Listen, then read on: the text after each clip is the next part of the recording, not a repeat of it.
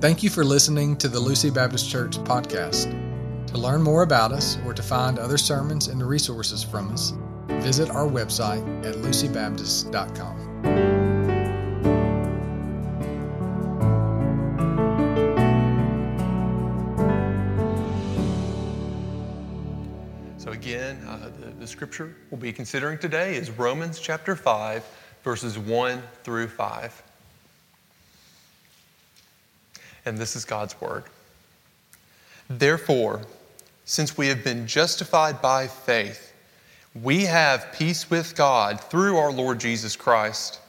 Through him, we have also obtained access by faith into this grace in which we stand, and we rejoice in the hope of the glory of God.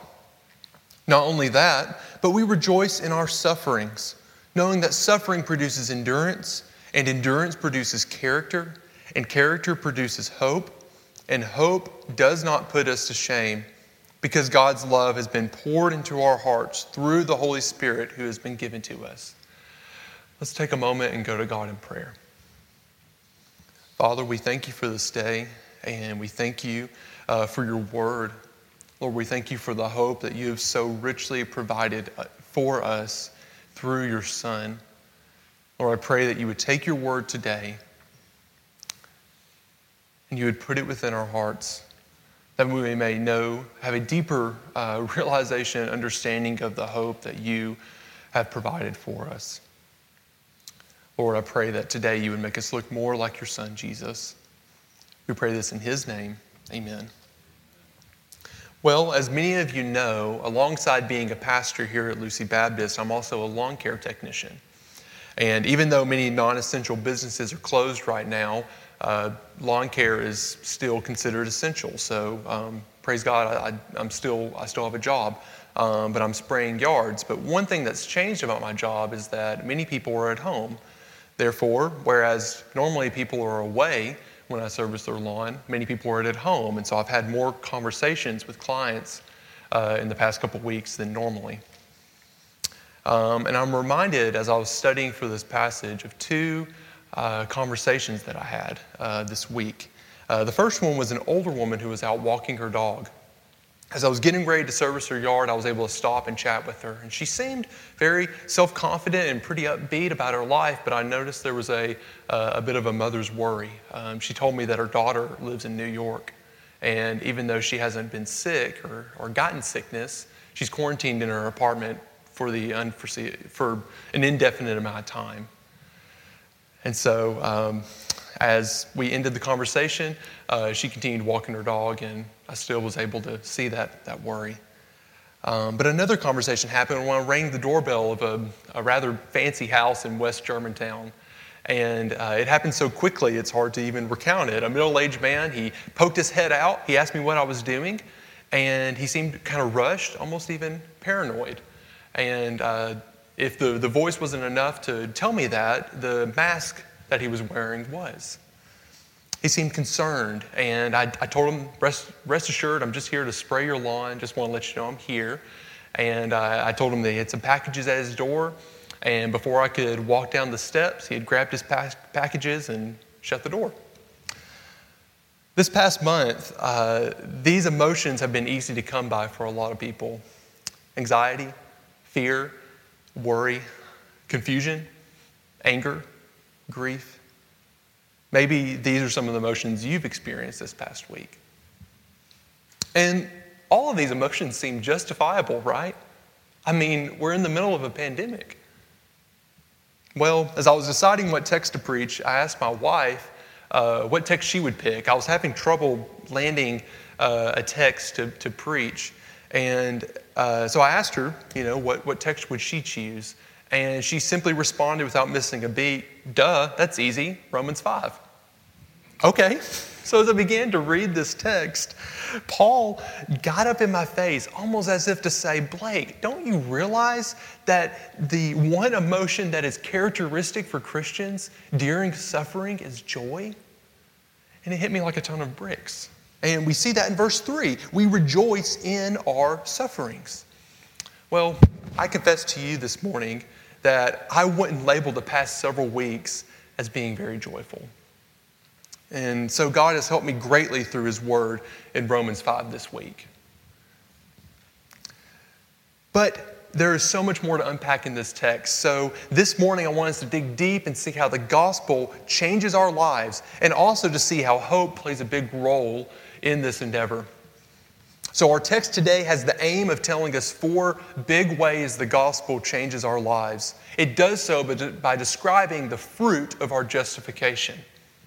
And my aim this morning is to encourage all of us to have a gospel vision for our relationship with God our future in Christ, and our present day to day lives.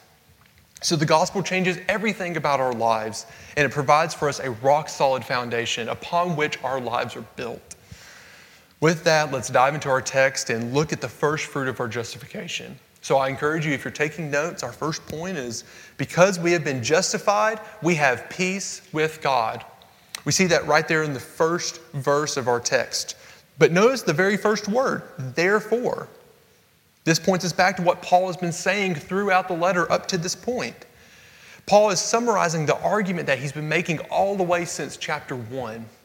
And we see that beginning in chapter 1, verse 18, Paul declares that for the wrath of God has revealed from heaven against all ungodliness and unrighteousness of men. It's a pretty weighty charge. And he continues to unpack that charge throughout chapter 1. And by the end of chapter 2, he declares that both Jews and Gentiles are all unrighteous. And what he means by that is everyone. He sums it up in chapter 3, verses 9 through 10, saying this What then? Are we Jews any better off? No, not at all. For we have already charged that all, both Jews and Greeks, are under sin, as it is written. None is righteous, no, not one. Everyone. No one. No one is righteous. And after this comment, he begins to declare that our entire being is infected with sin, as if maybe we could uh, eradicate it on our own. He, he leaves us with no hope. Or so it seems, but in, in chapter 3, verses 21 through 22, Paul gives us the good news. He says this, but now the righteousness of God has been manifested apart from the law. Although the law and the prophets bear witness to it, the righteousness of God through faith in Jesus Christ for all who believe. That's the good news. Paul switches from declaring that all people have fallen short of God's glory and stand guilty before Him to now declaring that the solution for our sin and guilt is none other than Jesus. He alone can pardon sin and make us innocent before a holy God. And that is what Paul means by justification. It means that we are declared to be innocent and righteous before God because of what Christ has done. And so this is Paul's argument as he's continuing, uh, continuing it. Now, in chapter 4, he, he, he continues his argument by recounting a story um, from Scripture. He recounts the story of Abraham and how his faith, Abraham's faith, in the promises of God were counted to him as righteous. Abraham then is a prototype of how all people are justified before God, namely by faith in Christ. Justification then is to be received as a gift by faith. All those who have put their faith in Christ's redemptive work stand before God justified. And this major theme is the backdrop of everything that's about to follow in our text. Since believers are justified before God, we now have peace with Him. Now, you might be asking yourself, why do I need peace with God? I didn't think He was upset with me. Well, this is where it's helpful to remind ourselves of Paul's argument. Because remember, in chapter 1, Paul declared, with the first verse that I I, I read, verse 18, the wrath of God is revealed against all unrighteousness. That's war language. Paul continues it um, in chapter 8, verses 7 through 8. He describes it this way He says, For the mind that is settled on the flesh is hostile to God, for it does not submit to God's law. Indeed, it cannot. Those who are in the flesh cannot please God. Hostile that is, that's also war language. And it's exactly right. Dear friend, there is no neutral ground in this life. You are either an enemy of God or you're his friend. And you may not realize it, um, but everyone who is far from Christ, who doesn't have a relationship with Him, they're at war with God. That's how Scripture defines their state. We are enemies of God, and we desperately need someone to mediate a peace treaty between us and God. And praise God, 1 Timothy 2 5 says, For there is one God, and there is one mediator between God and men, the man Christ Jesus. Amen. Because of his sinless life, his sacrificial death, and his glorious resurrection, he alone is the only mediator that can end the war between God and man. He's the only one that can justify us before a holy God. And because of what Christ has done, we stand before a holy God as war criminals and receive a favorable verdict. Not guilty. That's a peace you can rest your head on at night. That's what's meant by peace with God. And if you don't understand Paul's argument, you, you gloss over it. But, dear friends, if we repent of our sin and trusted in Jesus, we have the greatest peace that this world can know peace with the holy God. So, because we've been justified through Christ's saving work, we have peace with Him. But secondly, notice that because we have been justified, we have access to God. It's one thing to have peace uh, with someone, it's another thing to have a relationship with them. And praise God, uh, he, we don't just have peace with Him, we also have access. So, the second fruit of justification that we see is this access. Through what Christ has done in working out our salvation, we have access to God. And we see that beginning in, in verse 2. So, but to understand the gravity of this statement, it's helpful to remember um, some of the story throughout Scripture.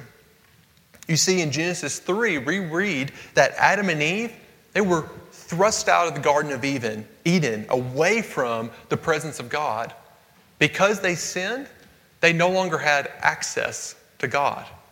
And throughout the Old Testament, we read how God dwelled with his people, but he did so in a limited way.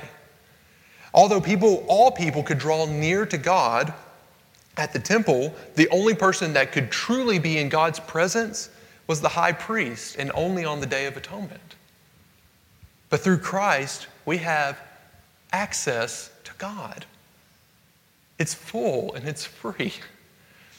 In Matthew 27 51, just as Jesus was dying on the cross, we read that, and behold, the curtain of the temple was torn in two from top to bottom, and the earth shook and the rocks were split.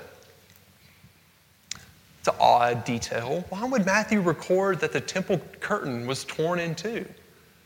Well, it's to show that because of what Christ has done, believers now have access to God.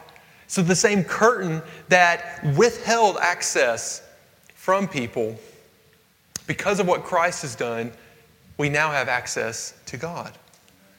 So Paul brings these ideas of peace with God and access before uh, God together in other places in Scripture. One of them is in Ephesians 2, verses 17 through 18.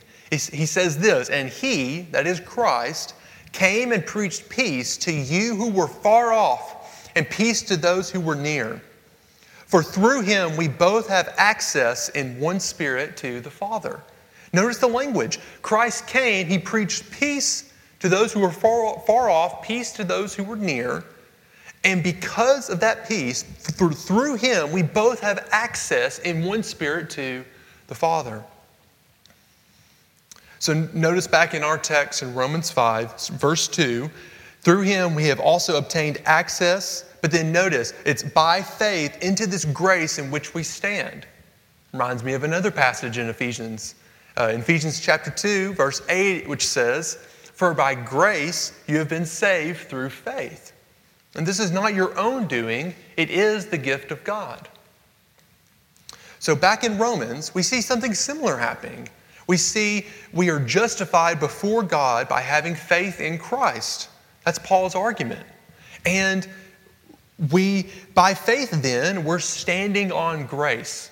You, did you catch that? In our text, we uh, access by faith into this grace in which we stand.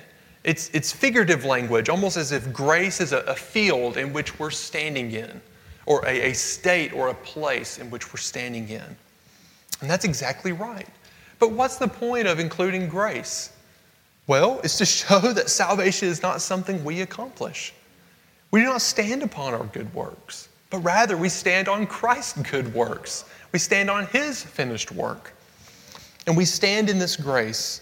The verb is in the, uh, the perfect tense, and all that means is that it's a completed action with present results. The completed action is that Christ has justified us because of what He's done. And because He is justified, because we've been justified, we stand on God's grace. The language here is similar to what we read in 1 Corinthians 15, verse 1. It says this Now I would remind you, brothers, of the gospel I preached to you, which you received, in which you stand. As Christians, all of our lives are built on the foundation of the gospel. All of our life, everything that we do, is built, it stands on this gospel, it stands on God's grace. It is because of this foundation we not only have peace with God, but access to Him. So, not only does justification change our relationship with God, it also changes the way we hope for the future. So, notice with me the third point that we see, the third fruit. Because we have been justified, we rejoice in hope. So we see that continuing in verse 2. So that's the next thing we begin to see is because we've been justified, we rejoice in hope of the glory of God. So let's take those words one by one and try to unpack what Paul, and, and through Paul, of course, what God is telling us this morning. So, first, we see that we are to rejoice. This is one of Paul's favorite words. Um, apart from the book of uh, James in his letter, using it twice, Paul exclusively uses this in his letters about 50 times. It has the meaning of boasting or to take pride in something. Uh, one lexicon I, I, looked at actually said brag. It's almost this idea of bragging, even. And uh, a good place to see how Paul uses this word is in 1 Corinthians 1 27 through 31. We see where you can brag about um, worldly things or you can brag about what God does. And So we see that uh, in 1 Corinthians 1, um, starting in verse 27, it says this But God chose what is foolish in the world to shame the wise. God chose what is weak in the world to shame the strong. God chose what is low and despised in the world, even things that are not, to bring to nothing things that are, so that no human being may boast in the presence of God. And because of him, you are in Christ Jesus, who became to us wisdom from God, righteousness and sanctification and redemption, so that, as it is written, let the one who boasts boast in the Lord. So there are two ways of boasting in this text. First, we see that people can boast in things that show off their wisdom, their strength, or maybe their social standing. We've seen this before in our own lives. Ask anyone about their job or their family or a hobby or maybe where they went to college, and you'll often find something that they can boast about. We are all people who love to j- rejoice in things that we care about, boast in things that bring us joy. But here we see how Paul turns the wor- word and declares that his boast is in Christ, his boast is in God. So, whereas some people will trust in their wisdom for salvation, Paul says, Christ is my wisdom. I boast in him. Some trust in the works of their hands for righteousness.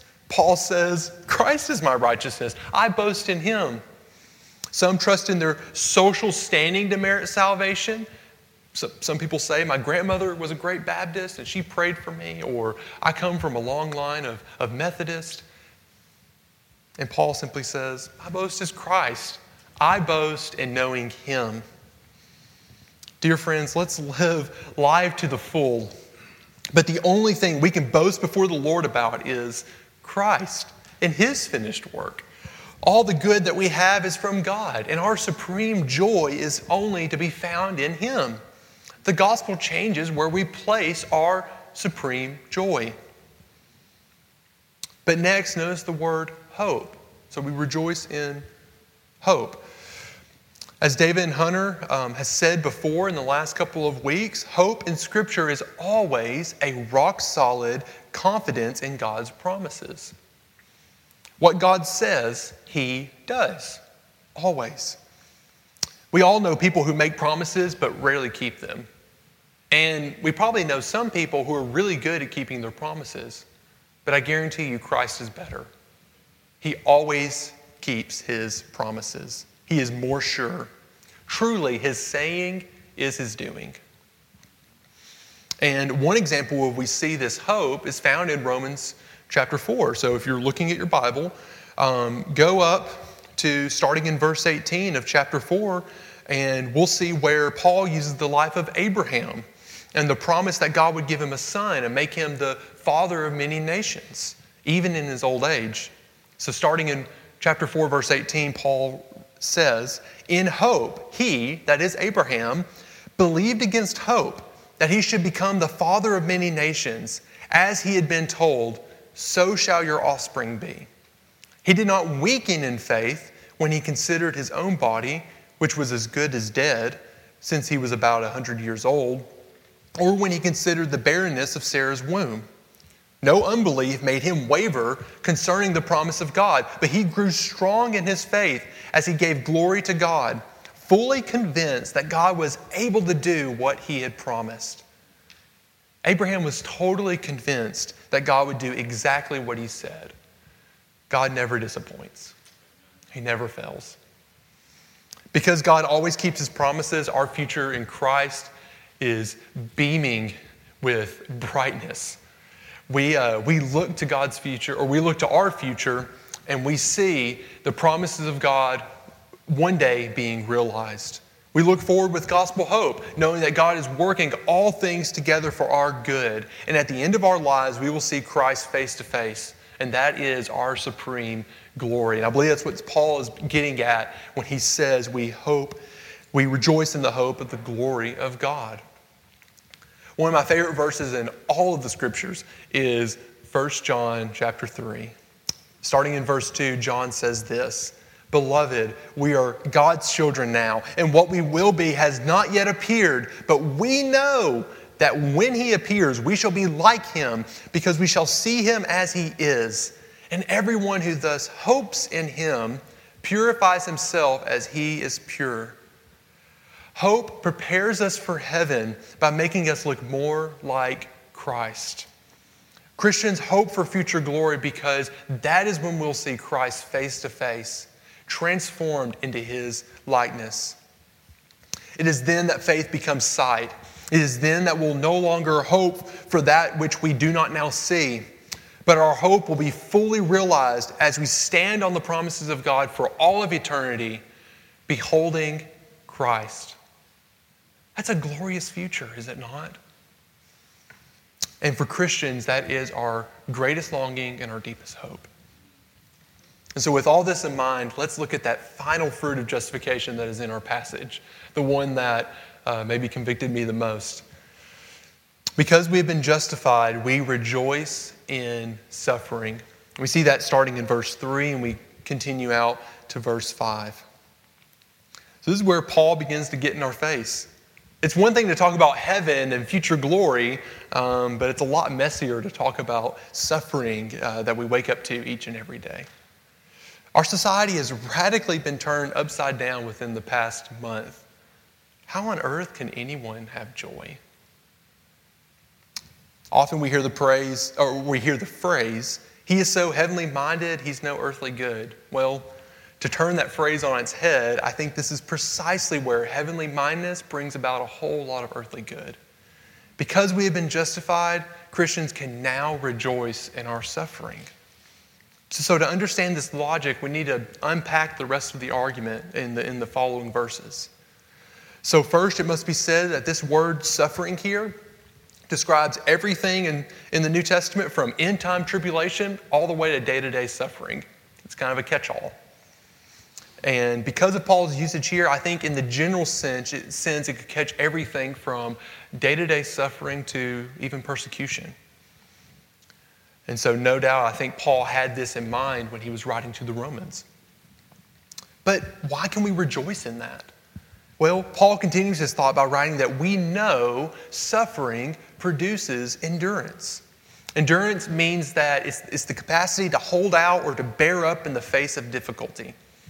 I think a wonderful example of this is found in the book of Hebrews, chapter 10, verses 34 through 36. It says, For you had compassion on those in prison, and you joyfully accepted the plundering of your property, since you knew that you yourselves had a better possession and an abiding one.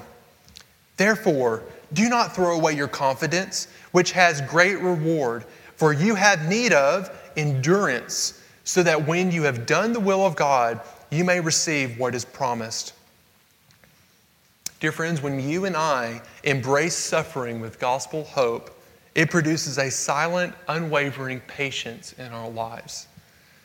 So every day that we face sickness, be it COVID 19 or cancer, death of a loved one, poverty, loneliness, fear, anxiety, confusion, anger, let's face those realities with gospel promises, knowing that we are secure in Christ and that not even death, sin, or suffering could separate us from his love. Meditate on the gospel. That is what produces endurance. Because we've been justified, suffering does that in our lives. And so, as we face the suffering with gospel hope, it produces that endurance. And following Paul's logic, as we endure, it produces character. It's the idea of proven character. So, when we face suffering with gospel hope, it proves gospel character. That is what Jesus was talking about in his parable of the soils. In Luke 18, or I'm sorry, Luke 8, verse 15, he says this As for that in the good soil, they are those who, hearing the word, hold it fast in an honest and good heart and bear fruit with patience. Part of that fruit that Christians bear is a gospel character that permeates our lives. We're not shaken by suffering because Christ is for us. We take his promises and face suffering head on, and he holds us fast during trials. Finally, as suffering produces endurance and endurance produces character, we see that character fuels our hope. The success of standing firmly on the gospel in the face of suffering promotes and builds up our hope in God. As we come full circle, we realize that suffering produ- or, uh, proves God's love for us. It's during the times that we are weak we begin to see Christ's strength and the beauty of his promise. This was certainly Paul's testimony.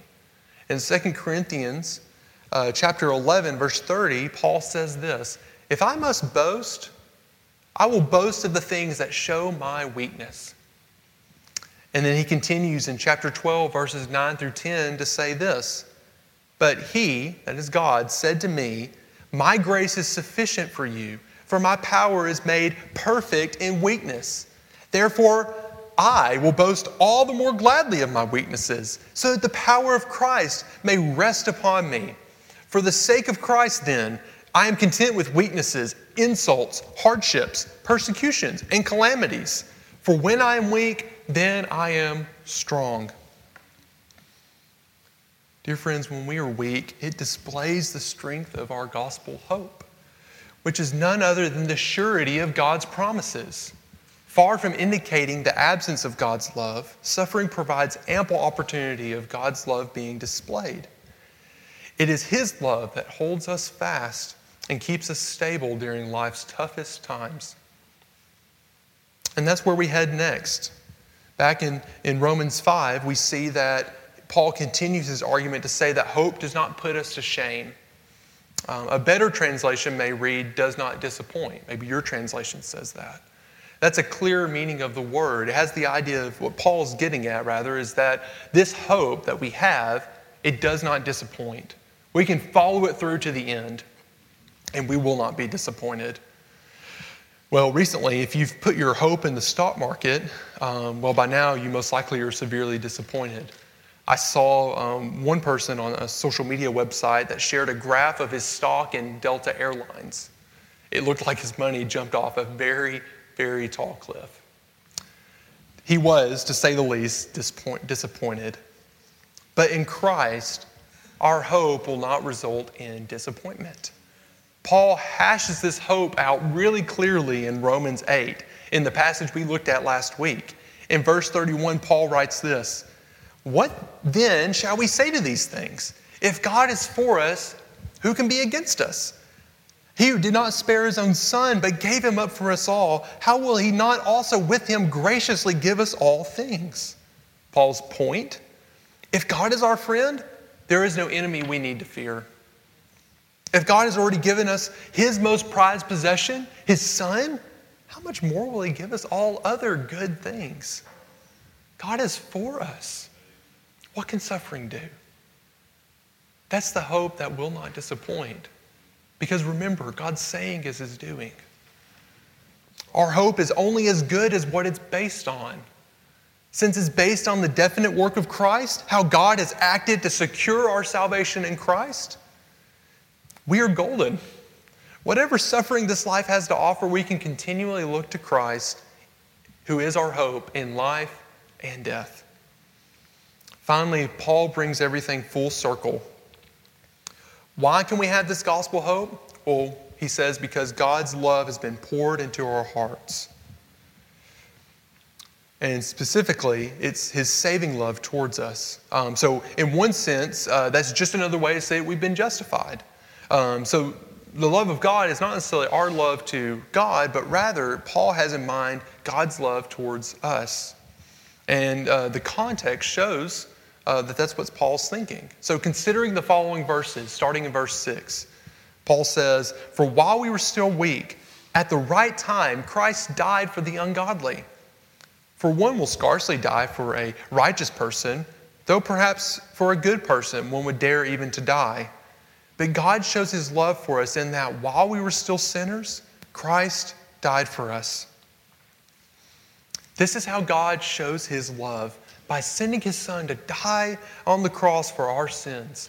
Our hope is secure in the same way that our salvation is secure. It's all built and accomplished by what Christ has done. I don't know what's going to come this week. And for many of you uh, that are tuned in, suffering and grief uh, has already been a theme in your life. I doubt for any one of us that it took a pandemic to introduce grief and, and pain into our lives and suffering. But in all our suffering, look to the gospel. Look to Christ, who has won salvation on our behalf. He, who is the perfect mediator, who has drawn up the peace treaty between us and God. Look to his perfect salvation. See his wonderful love Consider his precious promises. Let us go to him in prayer, asking for patient endurance for each and every step this week. May he strengthen our hope during this challenging time. And may we realize that every day as we wake up and adorn ourselves with gospel hope to face the day to come, may we realize that this will not disappoint, but rather we will grow in our endurance that God will grow us in our gospel character and that He will grow us in our hope. And little by little, each day, we'll look more and more like Jesus, who endured all suffering to His appointed end on the cross.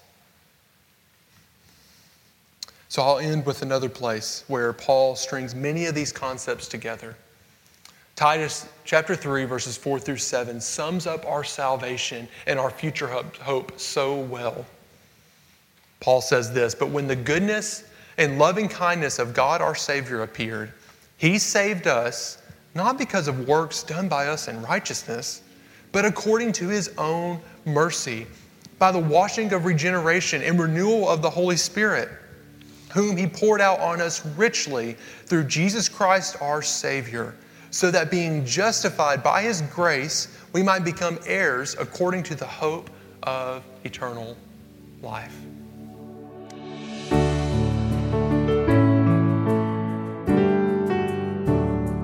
If you found this message helpful, check us out at lucybaptist.com where you can find other resources or learn more about our church.